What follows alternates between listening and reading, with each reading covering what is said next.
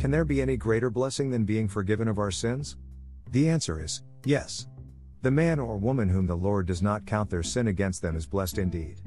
However, as wonderful as forgiveness is, and how necessary it is for our salvation, we must not stop there in our understanding of what Jesus has done for us. Specifically, in our understanding of justification. In Christ, we are more than forgiven. We must recall that all men and women are born under a covenant of works. The same covenant under which Adam found himself. The covenant of works is conditional. If Adam fulfilled it by walking in perfect obedience to God, he would live. This potential for eternal life is why there was a tree of life in the garden. It was the reward for obeying the covenant. However, if he violated the covenant and sinned against God, he would die. Adam failed, and immediately he, along with Eve, experienced spiritual death. Their bodies also began to die. Every one of us is born under a similar requirement.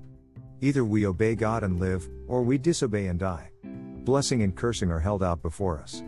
However, if Adam did not fulfill the covenant in paradise without a sinful nature, neither will we in a fallen world with spiritually dead souls. Therefore, Scripture is clear that all have fallen short of the glory of God, and the wage of sin is death, but there is still hope. One glimmer of hope appears at first to be a curse. We see in Romans 5 that we are all counted guilty because of Adam's sin. Our guilt in Adam may not appear to be a good thing, but it tells us something important it tells us another person can be our representative. Not only have every one of us fallen in sin and deserve the penalty of death, but Adam is our representative head, Romans 5:18.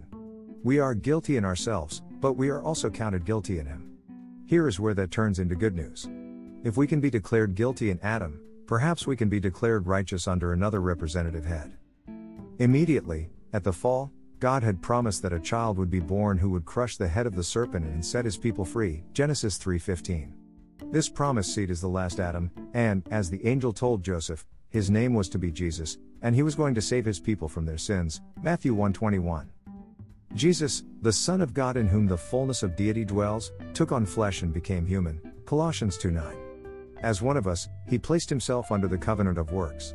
This is why scripture says Jesus came to fulfill the law, Matthew 5:17. Not only would he fulfill every type and shadow in the law, but he would also satisfy every legal requirement, thus fulfilling the covenant of works. Theologically, this is called the active obedience of Christ. Jesus actively lived a righteous life without sin. The other aspect of Christ's obedience is called his passive obedience. When we think of Jesus and our salvation in him, his passive obedience is what we usually have in mind.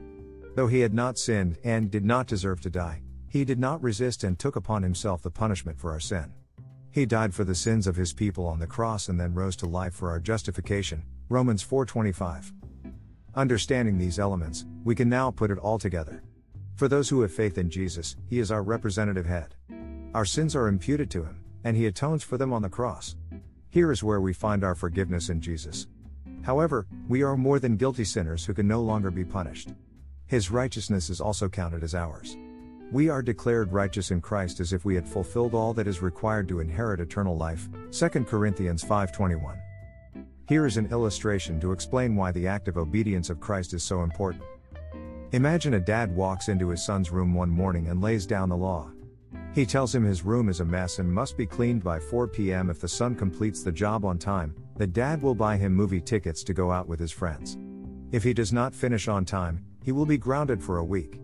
In essence, Dad has explained the law and its accompanying blessing and cursing. However, at 4 p.m., he returns to see the room still a mess, so the son is grounded. Now try to imagine the son a week later, after he has satisfied his punishment, walking up to his father and saying, My punishment has been paid, now give me my movie tickets. Every parent would chuckle at that request because, though he can no longer be punished, he never fulfilled what was required to receive the reward. Jesus accomplished both. He not only paid our penalty but also earned the reward for us. Because of this, we are not simply sinners who can no longer be punished. Instead, we are counted as those who had fulfilled the law with perfect righteousness, and we become co heirs with Christ. Even now, He is keeping an inheritance for us, one that can never perish, spoil, or fade. 1 Peter 1 4. Every human who has ever lived has either the first or last Adam as their head. In the first Adam, all die. In the last Adam, Jesus Christ, all will live. 1 Corinthians 15:22. There is only one thing that separates those under the first Adam from those under the last Adam, and that is faith. Romans 3:28. All who believe on the name of the Lord Jesus Christ will be saved, and they will be more than forgiven. Can there be any greater blessing than being forgiven of our sins? Yes, being forgiven and declared righteous. D.